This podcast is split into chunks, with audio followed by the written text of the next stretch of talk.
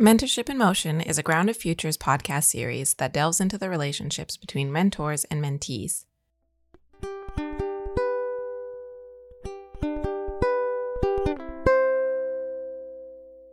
Through storytelling and conversation, co-hosts Melissa Sharp and Jamie-Leigh Gonzales and their guests will explore the dynamics of mentorship. I've got my foot through the door.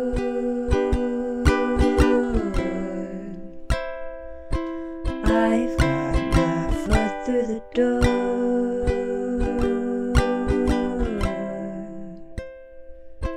I've got my foot through the door. This show is created on the territories of the Musqueam, Squamish, and Tsleil-Waututh peoples and across the Salish Sea on the Quangin Territory. Mentorship in Motion is made with production support and guest curation from Grounded Futures peer mentees, Rebecca Peng and Nadia Gita. I'm Jamie-Leigh Gonzales. And I'm Melissa Sharp. In this series, we're exploring how folks of color, women, and gender non-conforming folks use mentorship relationships to break into their fields. As an alternative to traditional training, mentorship has the potential to break open fields that have historically been dominated by white cis men. In industries that demand the voices from below carve out their own spaces in order to create, compete, or just be heard, we're looking at how relationships, mentorships, or friendships dismantle barriers to these industries. For our first episode, we're taking up a conversation that's really close to home for our whole Grounded Futures crew, and it's also what brought us all together to work on this show. Today, we're talking about mentorship and technical skills, particularly in filmmaking and sound art. We have two special interviews to share with you, with folks who we hold to be important mentors in our own technical journeys: Ki Wight and Helena Krobath. But first, we want to introduce you to our Mentorship in Motion production team as we talk through our own relationships to mentorship, hard skills, and making audio works together. Thank you so much for tuning into our show. We're excited to share these stories with you as we delve into how mentorship lifts us up in different aspects of work and life.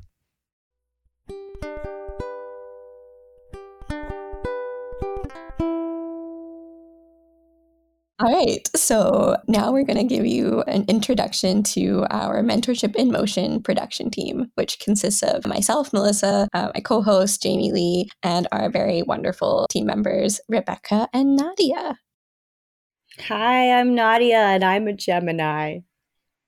Hi, I'm Rebecca, and I'm an Aries, first sign, best sign. Nailed it. Okay. So what is the relationship between skill sharing, mentorship, and formal training? I feel like at some point when we're talking about getting information and skills to folks who maybe can't easily access them, there has to kind of start with somebody who gets formal training, and then they have to want to bring it to community, I guess. Like, I'm thinking in like technical terms. I guess you could technically like buy a bunch of equipment and just like fuck around till you figure it out. But like it helps to like have somebody who has an understanding of the industry and then like realize that the industry is kind of fucked up and there are like barriers to it. And then they want to take those skills and skills share. And then I find like that mentorship is when it's like really relationship based. Mm-hmm. Um, and it can be done in those industry spaces or institutional spaces as well. So like mentorship is kind of the thread that carries it through, maybe. Yeah. I feel like you just described yourself, Jamie. You in a nutshell. I mean, in maybe in like a technical space, but like that's not me in, in like all learning spaces. I feel like mentorship also encompasses like the differences in how people actually learn, whereas when you're getting those hard skills, they kind of kind of just present it in one way. And with it being a relationship-based learning space, there's a lot more flexibility and freedom to be diverse in how you function and how your brain works and how you learn. Mm-hmm. And I so. think it's really important, too, to have some people who have the ability to learn within, like, you know, more institutional industry spaces who can, like, take the information and, like, absorb it and then relay it in a new way for people yeah. who don't thrive in that space. Create that access, you know? Mm-hmm. Yeah, because, I mean, There's also who has the privilege to be in those spaces, not just those like people who will thrive there, but who has the time and the money and the support and the housing and the childcare and everything that allows them to pursue the formal training. And then when you then have the capacity to take what you know and share it around in relationship with people, that's a really mm-hmm. beautiful gift. And mm-hmm. I think it's being in reciprocity with your community and not skill hoarding for yourself because you're in a competitive or like scarcity mindset where you're like, I'm the one who has these skills. I want to get the jobs. Uh, if I share them, it's actually going to hurt me. Like, I think that's a really toxic thing that can get embedded into how you feel and how you look for work. Yeah, because even two people with the same skills are going to have completely different ways of implementing those skills and understanding how they work within the work that they're doing itself, right? Yeah, totally. Like uh, if you do take more technical training workshops or go through programs, they're going to show you one way of doing something when like you're using software that's really powerful and there's ten ways to accomplish it, right? So yeah, having a bunch of different sources and different people in your life showing you those things allows you to find ways that work for you and shows you there's not just one way. Helena actually talks about this really eloquently about having like room to play and use the tools in ways that feel intuitive and creative to you. Anything you want to add, Rebecca, about the relationship of mentorship through?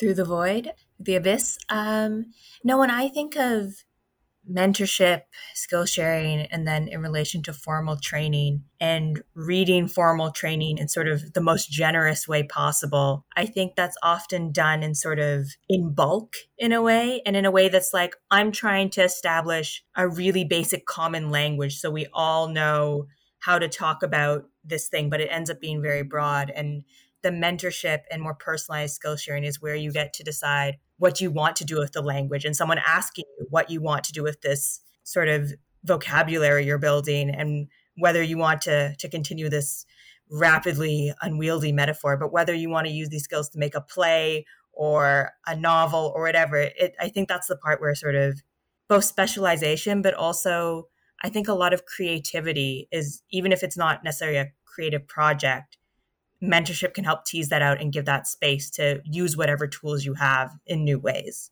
And I think it's a really valuable way to shape formal training if you have that, or to like skip that step and just dive into the vision you have and want to execute. Yeah. It's like the formal skills is, is the body, but the uh, mentorship is like the heart of the work, you know? Yeah. Yeah. I think this comes up in some of our interviews, but when you look at the relationship you have to people who are, say, your mentors or people skill sharing with you and people who are like formal instructors, one of the main things that I find to be different is the level of care and personalization and whether the person sharing skills with you and teaching you things has the capacity and is willing to like hold your emotions, which I think is quite unique to like more more mentorship dynamics, uh, whereas there's a person, you know, in front of a classroom trying to present something to twenty different people, um, and making space on that level for so many people is really difficult. Mm-hmm. And I mean, and can still be done though. Like I'm, I've been pretty impressed in like spaces like like that that I have found mentorship, and it might not actually even be from that person at the front of the room, instead like kind of flipping it and being like, who are my peers in this space together, like going through things together and fucking up together is like a form of mentorship to me that I still got out of the formal training. Yeah, that's interesting. Mm-hmm. I mean, I think I, what I really want to talk about is mentorship as as care work, and I mean informal things don't have the same economics around them, obviously, but why that level of uh, relationship work in workplaces or things like that is often done by women, by gender nonconforming folks, by trans folks, and people who are in solidarity with people around them. Well, I mean, those are the people that have their differences in society thrown in their face over and over again. So they have to be, right? They have to understand the level of care that goes into each individual and each individual's experience and how they can thrive and succeed in any industry when it comes to mentorship. Mm-hmm. Yeah. Yeah, I think that, I mean, if we're talking specifically media spaces, audio film spaces, there's also, back to scarcity and taking up space, there's the notion of there's only so much room for this amount of women, or or similar ideas to that, mm-hmm, right? Mm-hmm. Where, where you're kind of de-incentivized from lifting other people up. Mm-hmm. Not to like be a broken record here, but but I think like mentorship is really the thread. Like it is the thread that actually brings us all forwards collectively, but it can reshape like how we come forwards and like how we shape an industry, I guess, that actually includes us. Mentorship can, to use like a lot of our granting writing language, but like it can like carve out the space that we need to actually be in that industry because we don't see ourselves reflected there already or yet. And so like mentorship is a way of being like, hey, I've made it this far. I'd actually like to bring you forwards with me because we will take up more space in this industry and that's what we want. Mm-hmm.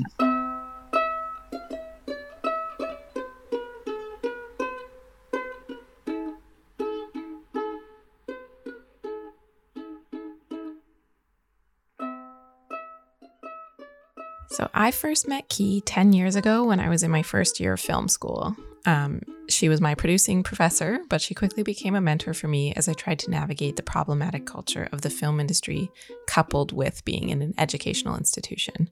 Ki is currently, and like was at that time as well, doing transformational work resisting the exclusionary politics of academic and technical spaces. Here's a little bit about Ki. Ki Wight is a critical media studies educator and researcher with a focus on better understanding and transforming the relationships between media education spaces, media cultures, and social justice movements. She's a PhD candidate in equity studies at Simon Fraser University and teaches communication, media, queer, and gender studies at Capilano University. Ki has had a winding path through creative and artistic fields, leaving the film industry to become an educator. We asked Ki what it was that called her to engage in training and mentorship.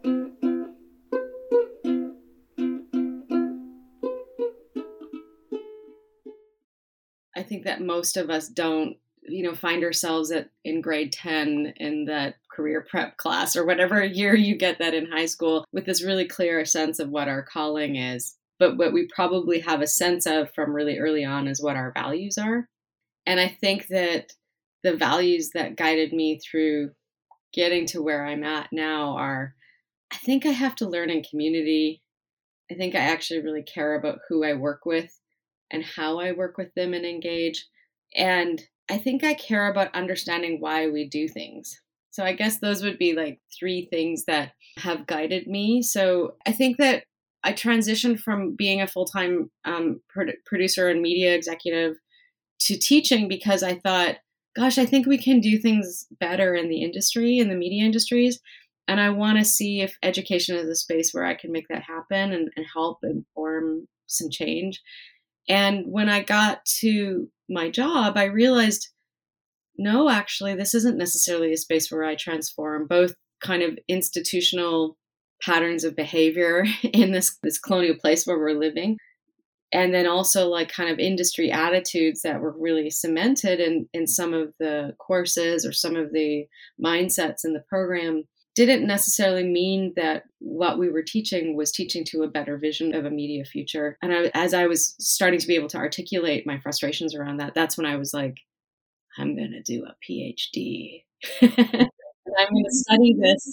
And there's an equity studies and education program at S F U, and I found found my footing there. And it's I'm I'm really close to finishing, and um, um, you know, and now I feel really quite happy that I can integrate some research with some industry awareness, and hopefully, kind of keep growing the the research projects in community based ways to to make a difference. So that's I guess that's where I am at. That's a bit of a winding path, but but uh, I, I stay with those core values of I, I really care about who I work with and how I work with them. And it doesn't really matter if I'm working on something that's big or small or really personal, right? You know, like working with, say, a student on a goal that they have whether it's like, I just really don't know how to write a cover letter for this position because I don't know, how, I don't see myself being accepted by this community, right? It's like, okay, let's look at this challenge and break it down. So I don't know, I feel like a, a, it's such a gift actually being in, in an educational space where you have a little bit of autonomy to choose a little bit of how you engage with people. Switching over a little bit, uh, we wanted to ask you about how you learned your your skills, maybe more particularly your hard skills too. Like work skills.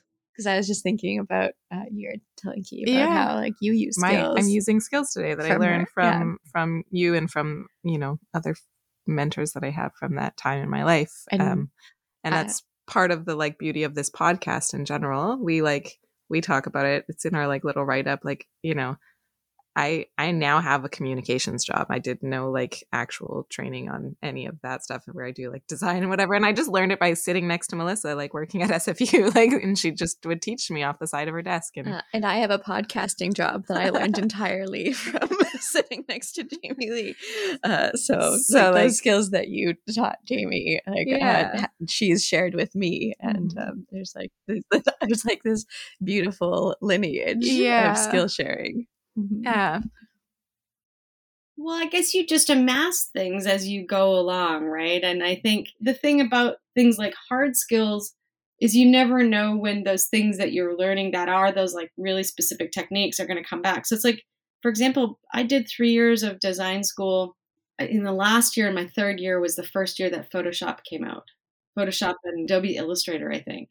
And previous to that, we were designing by hand, right? And doing layouts the way, like with typesets and like the little um, metal pieces and stuff, right?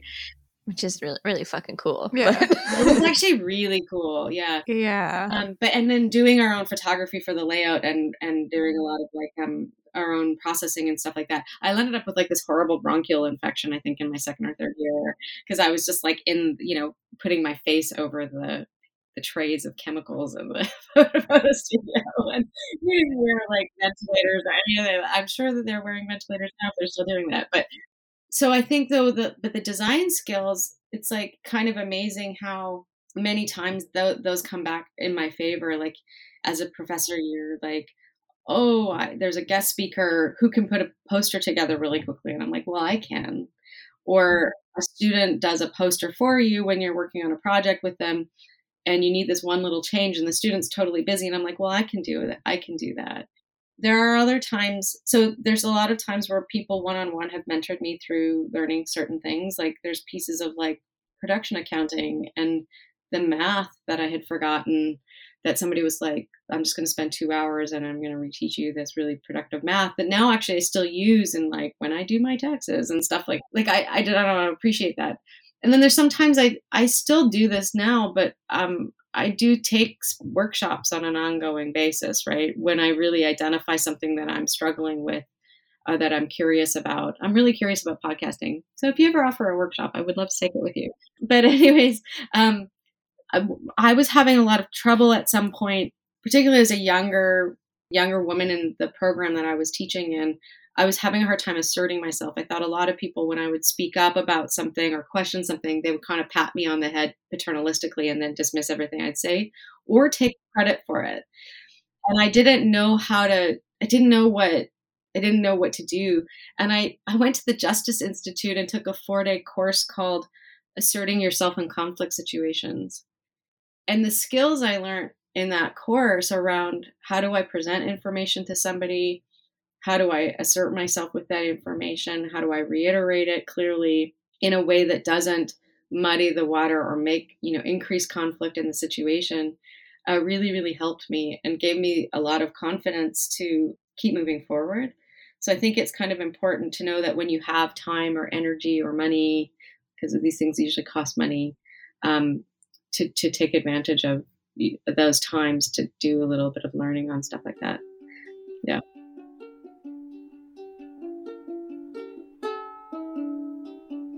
So our other wonderful guest for this episode has played a really key part in both mine and Jamie-Leigh's training in sound editing, field recording, and crafting audio stories in a collaborative environment.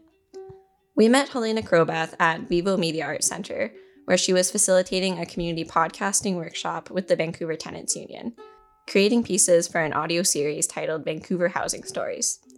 Jamie-Leigh and I enrolled in the workshop with a mind to up our technical skills, and came out of it with so many new tools in our tool belt and a new mentor and friend. A little more about Helena. Helena Krobath is an artist, editor, and educator drawing on sensory experience and recomposition to consider presences, environments, and narratives. Helena is the sound designer and audio post-producer for Invisible Institutions podcast. Her electroacoustic fictions and radio art have been recently presented by Arts Assembly, Public Secrets, and NASA, um, which is New Adventures in Sound Art, among others. And her audio essay on hearing political economic realities during covid nineteen was published in the Journal of Design and Culture's special issue on COVID materialities. Helena has led soundwalks with Vancouver Soundwalk Collective and Vancouver New Music since twenty fifteen and developed workshops on audio storytelling, including for New Hulk Radio in Bella Coola, Megaphone Magazine in Vancouver, and Vivo Media Arts Centre.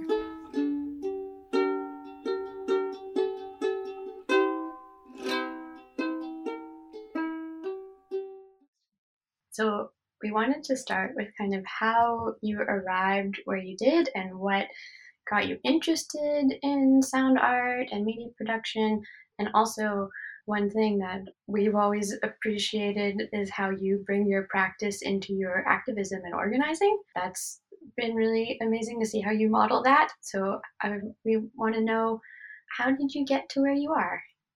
It's hard to answer with like a line because it feels like a lot of threads kind of stream together to be where I am. And it relates to the question about activism as well, which is that following my curiosity or my interest or my conviction seems to lead me in directions that dovetail with my interests. So I wouldn't say that I ever thought, I want to be at this point, so what are the steps I'll take to get there, but more. And this could relate to also, I operate in a A D H D framework a lot of the time, and my paradigm is that. And so I think it could relate to that, where in the moment or in my shifting understanding, what's important, what's important or intriguing right now, and then what skills I already am working with, and then what skills I need to pursue that, if it's art or any topic. But specifically to sound,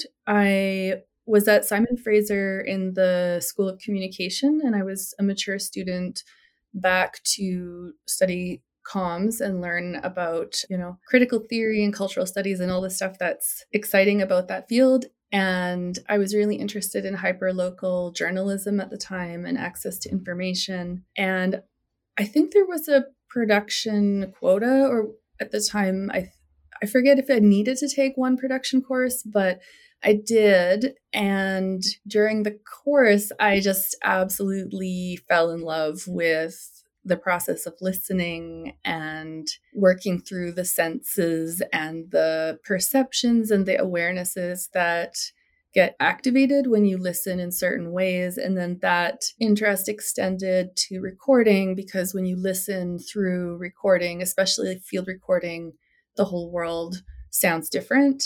And it alters, you know, the range of some frequencies. And so you hear certain sounds closer or further, or there's, you know, effects that are created by using a microphone that will distort if things get too loud. And so there's all of these dimensions that become fascinating.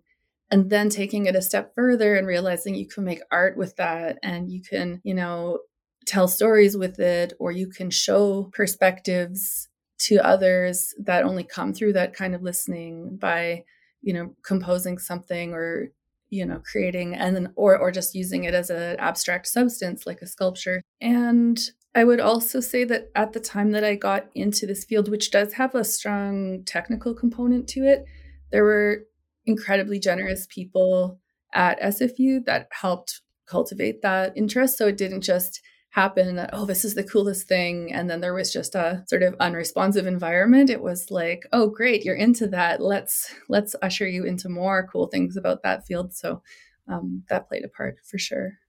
Mm-hmm. That's so cool. Yeah. yeah.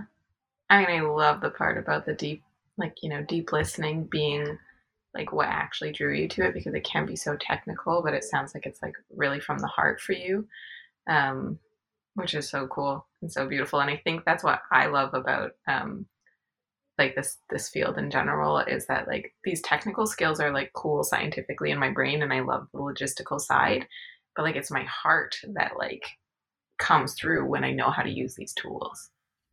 Absolutely. And sound is so physical and evocative and maybe under scrutinized, so it can sort of surprise us. And yeah, you kind of explained a little bit, but like, how did you, in terms of learning your like hard skills, learn them?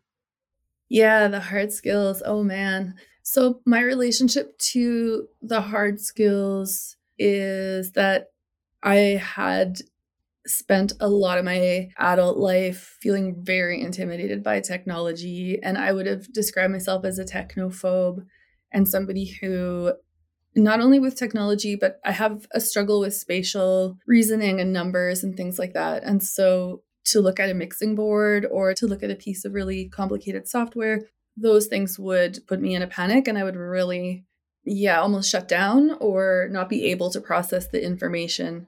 So It didn't, it wasn't on my radar at all. So when I was in class and we did have to use these tools, first of all, like, I really appreciate the people at S F U that were teaching and doing the labs at the time, because they made it more about what we were talking about before, and this sort of power of listening and the potential of working with sound and being very conscious of that level. So it wasn't, the emphasis wasn't on the tools. And then just the patience of the people involved to to help figure out how to do what it is that you want to do, and the de-emphasis on there being one right way and more like, what are the ways we could do that? And yeah, really getting into this framework of not being afraid of it and seeing it more as something like a toy, like creative playtime. Um, that was really huge. But it's kind of fun, like getting thrown in the deep end to make something, and then using whatever tools you can manage to learn in the time. It, I think, is, for me, it works better than having a list of tools and saying, okay, now go learn each one of these in, in order or whatever. So.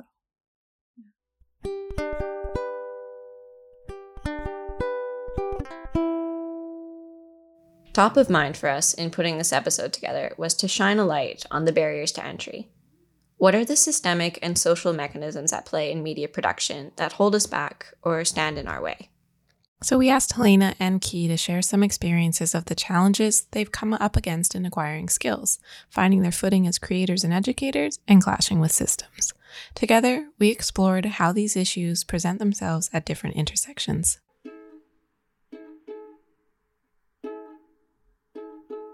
I took a tour of a sound engineering program at a college in Vancouver. And I, I swear to God, like every single room that we toured that had people in it were all um, men. twenty-year-old white guys. Well, yeah, I would say that they, they're, I, I won't say they were all white guys. I definitely mm. know that they were all guys. Mm-hmm. And there was one, like, I don't know if this is too stereotyping, but there was one room we opened the door, and I swear to God, like, it was a little room. They were having a huddle around like some piece of gear, doing some talking with something, and there was every lights flashing, everything, and like twelve heads turned and like fedoras.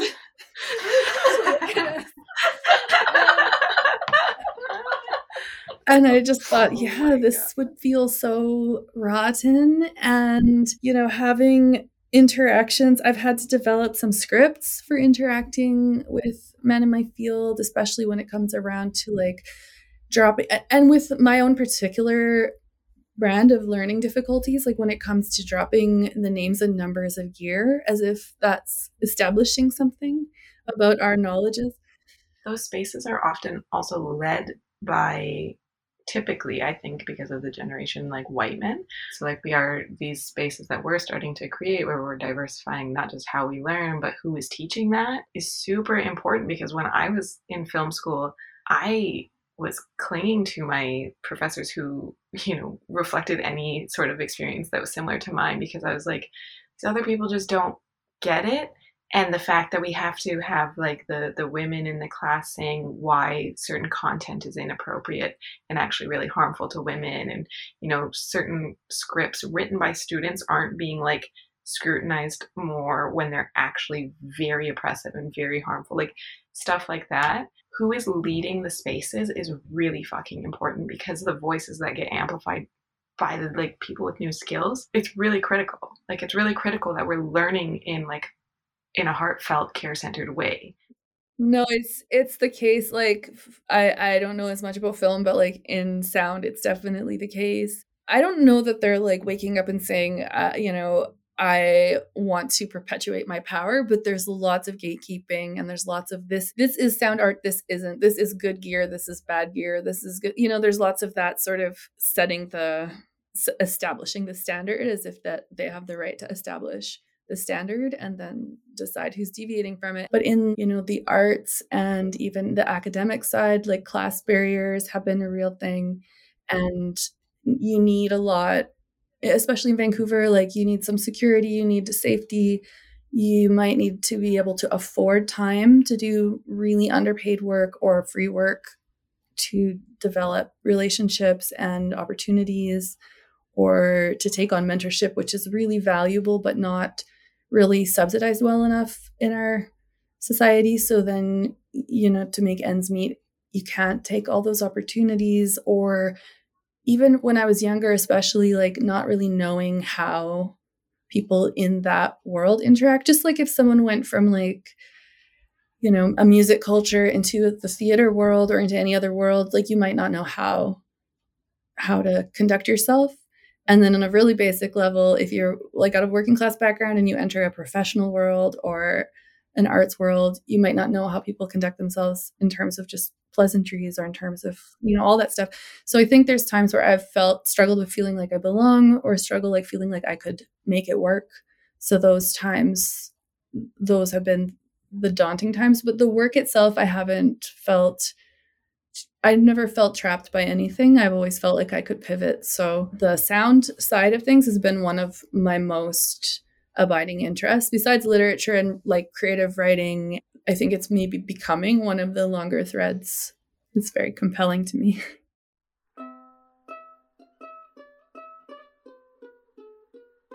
When I was working in the same space as you, we were, it was hard. It was really, really a hard time. I think we transitioned away from the the department around the same time for the same reasons. And I was just wondering like how working within that institutional space, like you have, uh, it's, you told us a bit already, but like you've resisted kind of the system and how you've held on to hope when it was really hard.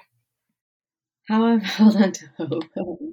You know, I guess I just, I want to start by saying that I want to acknowledge that we don't try to transform the systems that we work in alone. So it's like, I look at my students or my colleagues as collaborators. So it's like, as I've seen you, Jamie-Leigh, go through the classes and ask questions that, and then ask questions from your professional standpoint, it helps me grow, right, in, in our community. So, so here we are today talking now. And I think it's because um, we probably all recognize that like, well, A, we're going to be on this planet, hopefully for a little bit longer together. So if we want to achieve some of these things, we have to do them together. So um, thank you for um, your leadership um, with this podcast. And yeah, just, I think always taking a stand at work too. So recently on campus at my institution, there have been a couple of uh, Indigenous faculty members that have been targeted by the administration unfairly.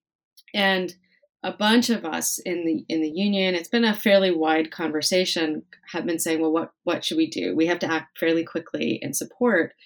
And I was really conscious in the departments that I'm working in to say, okay, everyone, I've drafted this this email. This is what we witnessed in these circumstances. So we can definitely speak to these. This is what the motion is coming from, say, the union agenda. But who wants to put their name on it, on this, and who doesn't? And I actually recommend that if you're not a full-time contract person, if you don't have that type of assurance of employment, that maybe let's blind C C U in this message that's going to go to admin. Because I think that um, we have to be very realistic that when you speak up, you become a problem. It's like when you question something, you pose a problem, is what Sarah Ahmed says. I think there's a more clever way that she words that. But so I think that you have to be really careful that um, your contract and your body and everything can withstand whatever comes back to you. And I think so. I guess I feel like I feel hopeful, partially because I have this position from which I can speak and act that is somewhat protected. And so I am very conscious that uh, just to use that carefully and yeah, to use that, to use it carefully, but to use it, like not to, not to squander that privilege. So yeah, I don't know. What else gives me hope? I don't know. There's a lot of like uh, uh, revitalization, resurgence movements coming from Indigenous art and activism and scholarship, um, from um, uh, Black creative communities right now. Like I, I feel like people are making work that is refusing and defying stereotypes and oppression. And, and I, I, I love this idea of refusing the university. This is an E P U B concept, right? It's like, no, I, I get to define the boundaries around which I work. And there are certain things that are just not acceptable. So I won't perform. I won't perform in a way that you want me to necessarily. I'll still do my job. I'll teach my classes, but there's other things that probably I can say no to. So I, there's a lot of people doing some amazing work right now. Yeah. Seeing the the work being done around you. And um, I think also for me, when I like find that solidarity, that gives me hope. But I was also, I've been thinking a lot about like precarious work in institutions that uh, have so much money mm-hmm. to pay people mm-hmm. um, and how it disempowers you when you don't have a, a sure mm-hmm. a sure job.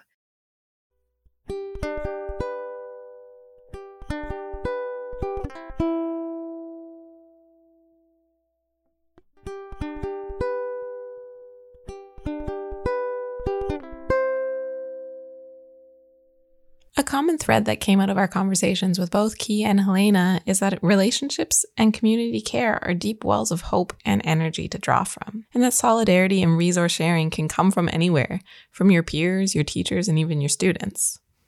We like to think of this as mentorship flowing in all directions, an idea and phrase that we have embraced from working with Carla Bergman, our Grounded Futures co-founder. And one thing we want to do with Mentorship in Motion is to break down the binary of mentors and mentees, instead understanding that we all have value to bring to each other and can play a part in lifting each other up and breaking through barriers. So this is the part of the show where we ask our guests to name some of the people and spaces that have been important to their creative practice, to their teaching, and how they navigate their respective fields.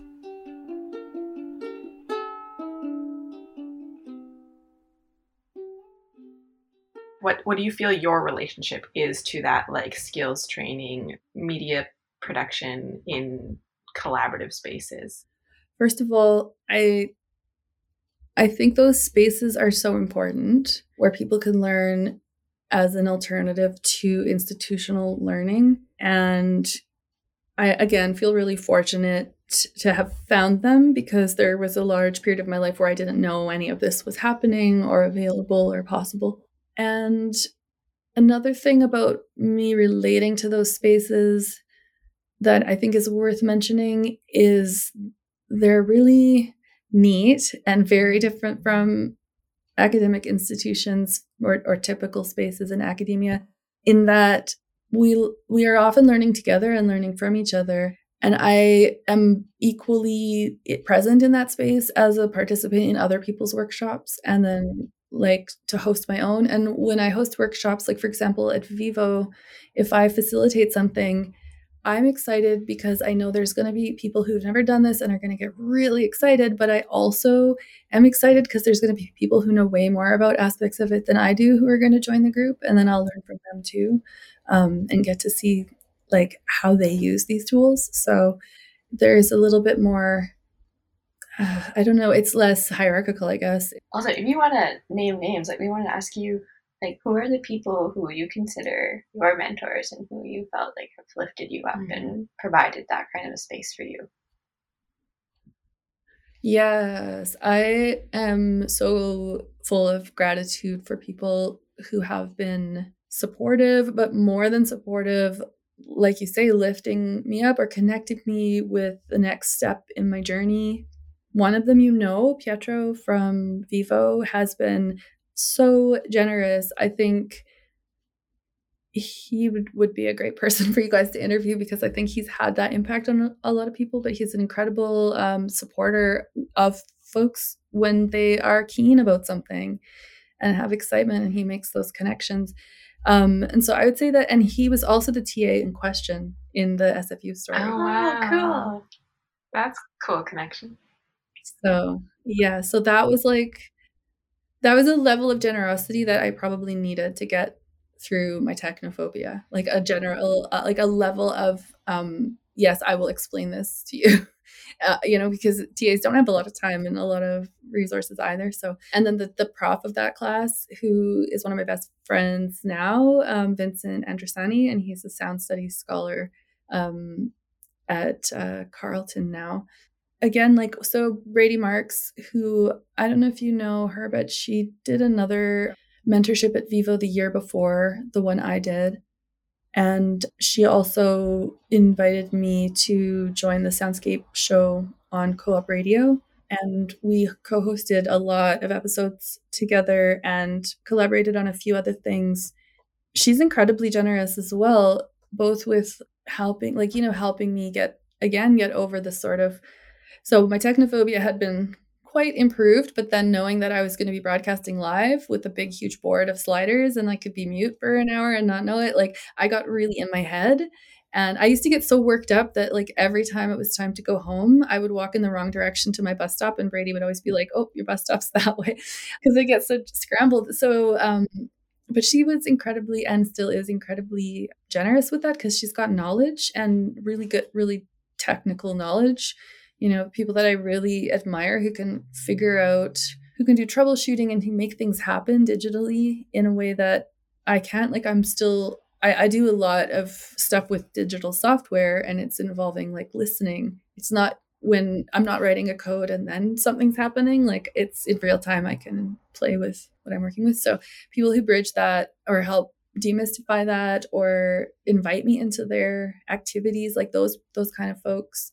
I mean, in a way, it feels like I am naming my friends, but I think it's also because I work all the time. Like, I think my friendships do center around, this is kind of my life, like, to make and to relate to the world in a self-aware, observant mode, observer mode, creative observer mode. I feel like that those are people that I'm drawn to, and they tend to also be working. So we mentor each other and support each other, I think.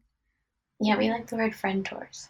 Oh, I love that. Yeah. I really love that. I mean, and that's like, that's, I mean, that's what this show is about too. It's like, actually the people who are probably going to be your best teachers, and this isn't across the board, this is a bit of a generalization, but they're the people that you can build a relationship Absolutely. With, right? Like, yeah. it's like, it's feels like you're naming your friends, because those are the people who you connect to, who can actually also teach you, because they're listening to you and making you feel supported.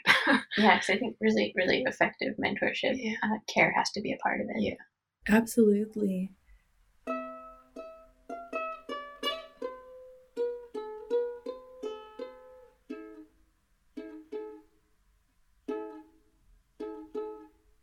For me, I have learned a lot of, like, self-confidence through this system and a lot of communication skills.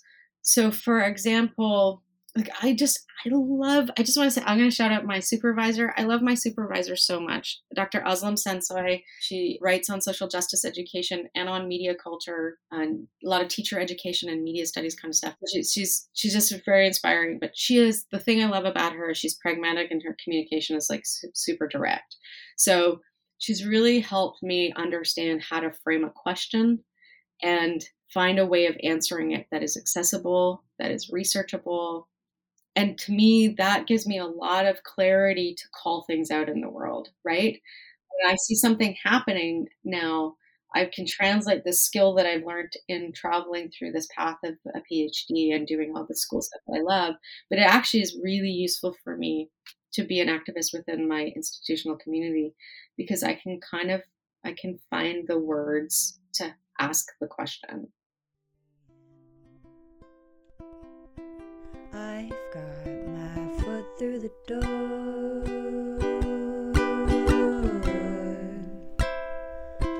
I've got my foot through the door.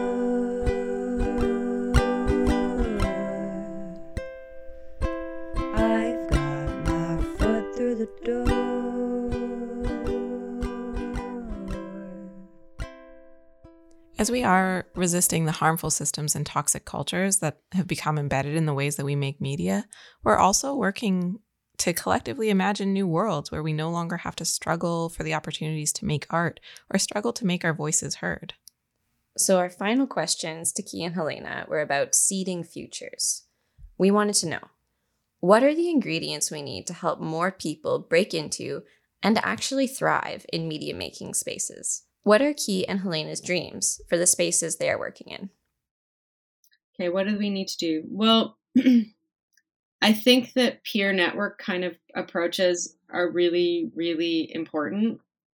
So it's like, I don't think that we necessarily need committees to do, say, anti-racism work on campus. I mean, I think we need we need those things, but those are different things than a peer support network that is just about a place to Kvetch, you know, a place to understand that other people know what you're facing, um, and then to get those moments, you know, to get those words of encouragement and hope, um, just feelings of collegiality, feelings of community within our workplaces. I think that's really, really important. Um, so I don't know. I think that if we can support people to build community, that's really important. And I, I, I did this thing in a, in my social justice class where I said, okay, we're not going to do like a PowerPoint of what did you learn on your and your research about this social justice movement. But what we're going to do is we're going to have like coffee-like conversations in class time where we try to share what we've learned towards some sort of sense of a common purpose or a common sensibility so that we might see each other with affinity out in the world and support each other, because that that's what we need. We need that sense of affinity, right? We need to know that there's other people out there that can, um, in our community can build, yeah, we can just build alliances with, maybe we can call upon them. Remember so-and-so said this thing in that class, maybe I can ask them what their thoughts on are on this action that I want to take, or maybe I won't, don't have to do this alone. I am really committed to informal learning opportunities that make a difference in communities. So it's like in peer mentorship programs that don't involve credentialing, and then also within credential, recognizing non-traditional forms of knowledge production. Like, I'm a big fan of, you don't feel like writing an essay because you just lost a family member. Do you want to have a conversation and do it as an oral conversation, an oral dialogue? Oh, okay. Okay. And then the, the richness of what's communicated is just as rich as what they could have written in a paper. It's just that for right now, for whatever reason, that's not how is best to communicate. So I think like, Like we can rethink what we do within credentials too, right? I think that um, probably we need to think more about who gets into certain jobs based on credentials that is differentiated from what skills do you have based on lived experience, on community-based activism, wherever you've gotten that experience. I don't necessarily care if somebody has a credential if they can do X, Y, and Z. Yeah. Yeah. And last question, what are your dreams for your industry and the people emerging within it? In terms of the media industries, I don't know. I mean, I think there's so many people doing amazing work right now. I think that I am really hopeful that we can stop doing sixteen-hour days and people dying because they fall asleep at the wheel on their way home from another Hallmark Christmas movie shot in um, Abbotsford. Um, you know, I, I'm really hopeful that some of the attention, especially I A T S E, they, that union has been doing on dangerous work conditions, um, such as that, is going to yield a different kind of cultural attitude around the work and the value of the, the lives that do that work.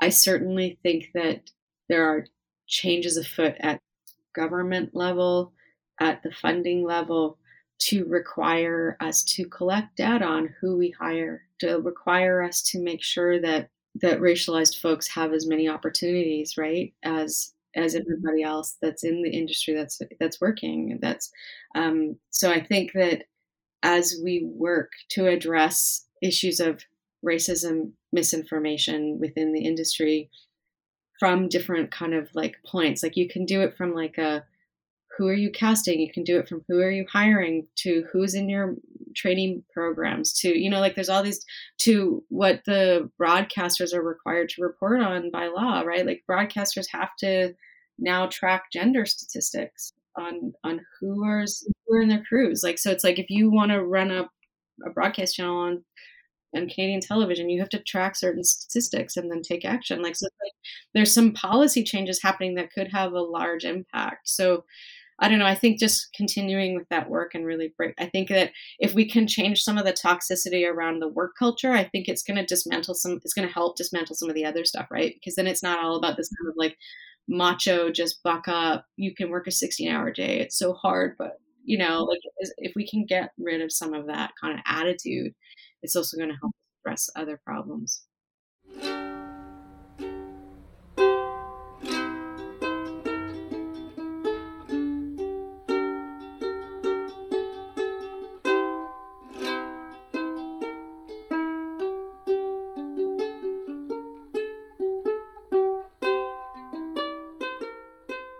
What are your dreams specifically for audio production, sound art, media production for that industry? And it could be localized to this city, these lands, if you'd like. What my dream would be to have a strong alternative to a mainstream that is also accessible digitally. Like, so I think my dream is that we would have like resurgence of radio culture and hyper local. I, I would love to see some audio equivalent of zine culture become ubiquitous and easy for people to get their hands on. So I think having more space, like the Vancouver Public Library's makerspace is amazing. There's, you know, but then it comes to class again for me, because I think even the level of awareness, maybe the of what options are out there is not as present, because there is a sense, like, let's face it, we've lived in this society, this colonial society for a long time. And there is a sense that you're training kids for the life that they're destined for. And so I don't think that, like, my school didn't care about me knowing about those kinds of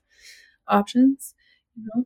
Um, and then absolutely, like, so that this person who does have a kid to feed, and or me, because I don't want to live in like a moldy house forever. Like we do, I think we have to have more support for things that aren't lucrative in capitalism, because they're clearly valued. People clearly want that, and they want to have access to those events and spaces and materials and the diversity of the, you know, I'm pretty sure most people don't want just what's offered by mainstream mass media. You know, we have to think, where else could it come from, the support for it come from? Um, yeah. Can I also ask uh, like a follow-up question? What would your dreams be for the like skills sharing side of your work? I mean, there are tool collabs and other kinds of maker spaces around. I think that if there was a space like that geared towards audio, not just to learn and then go home, but a space you could hang out and work with others and things like that. There are, they do exist, but I think a space, a shared space would be it, you know, like the Women's Center, but it's the Women's Sound Center. I am working and meeting occasionally. We, we kind of put a pin in it for busyness, but with Alex DeBoer, who you also met through the mentorship, to develop some resources for women in audio production and for indie audio producers in general around like things like getting your rates, because it's a really, and I will say, as things like podcast editing become feminized, you can see the rates and other stuff going down. So we, we really both were talking about how there's a lack of understanding about what goes into this kind of work, how a lot of um, podcasts might feature women, but then in the production room in the back, they're often, the team is often still all men. And, and like my, one of my dreams personally for me is to have a women run production house for, for like sound design, to do like audio documentary and stuff like that, which is what I'm working on these days. And I love doing it, but I think having a, a collective and being able to generate work and to workshop together and to, yeah, to have that strength in numbers would be great. So.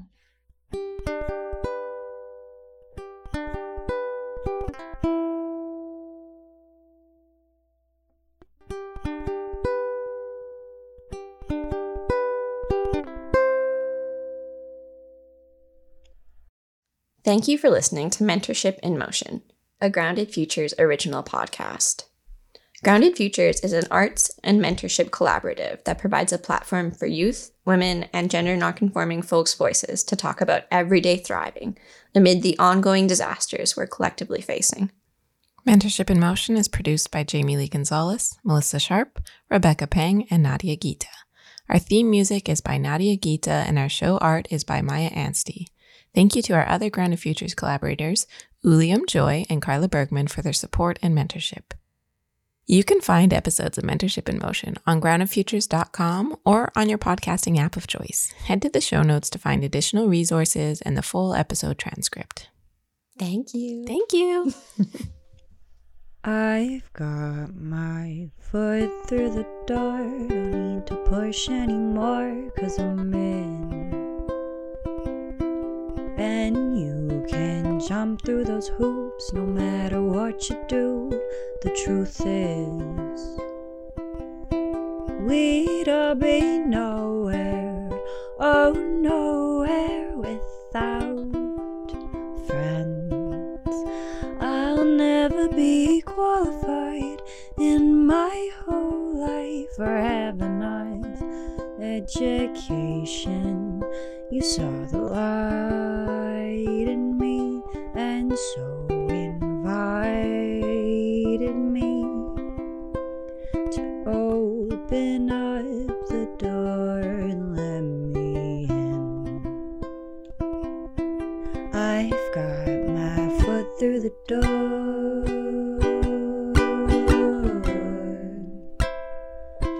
I've got my foot through the door.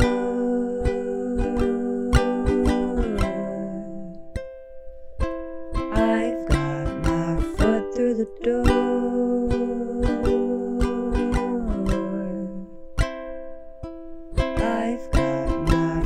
through the door. I've got my foot through the door.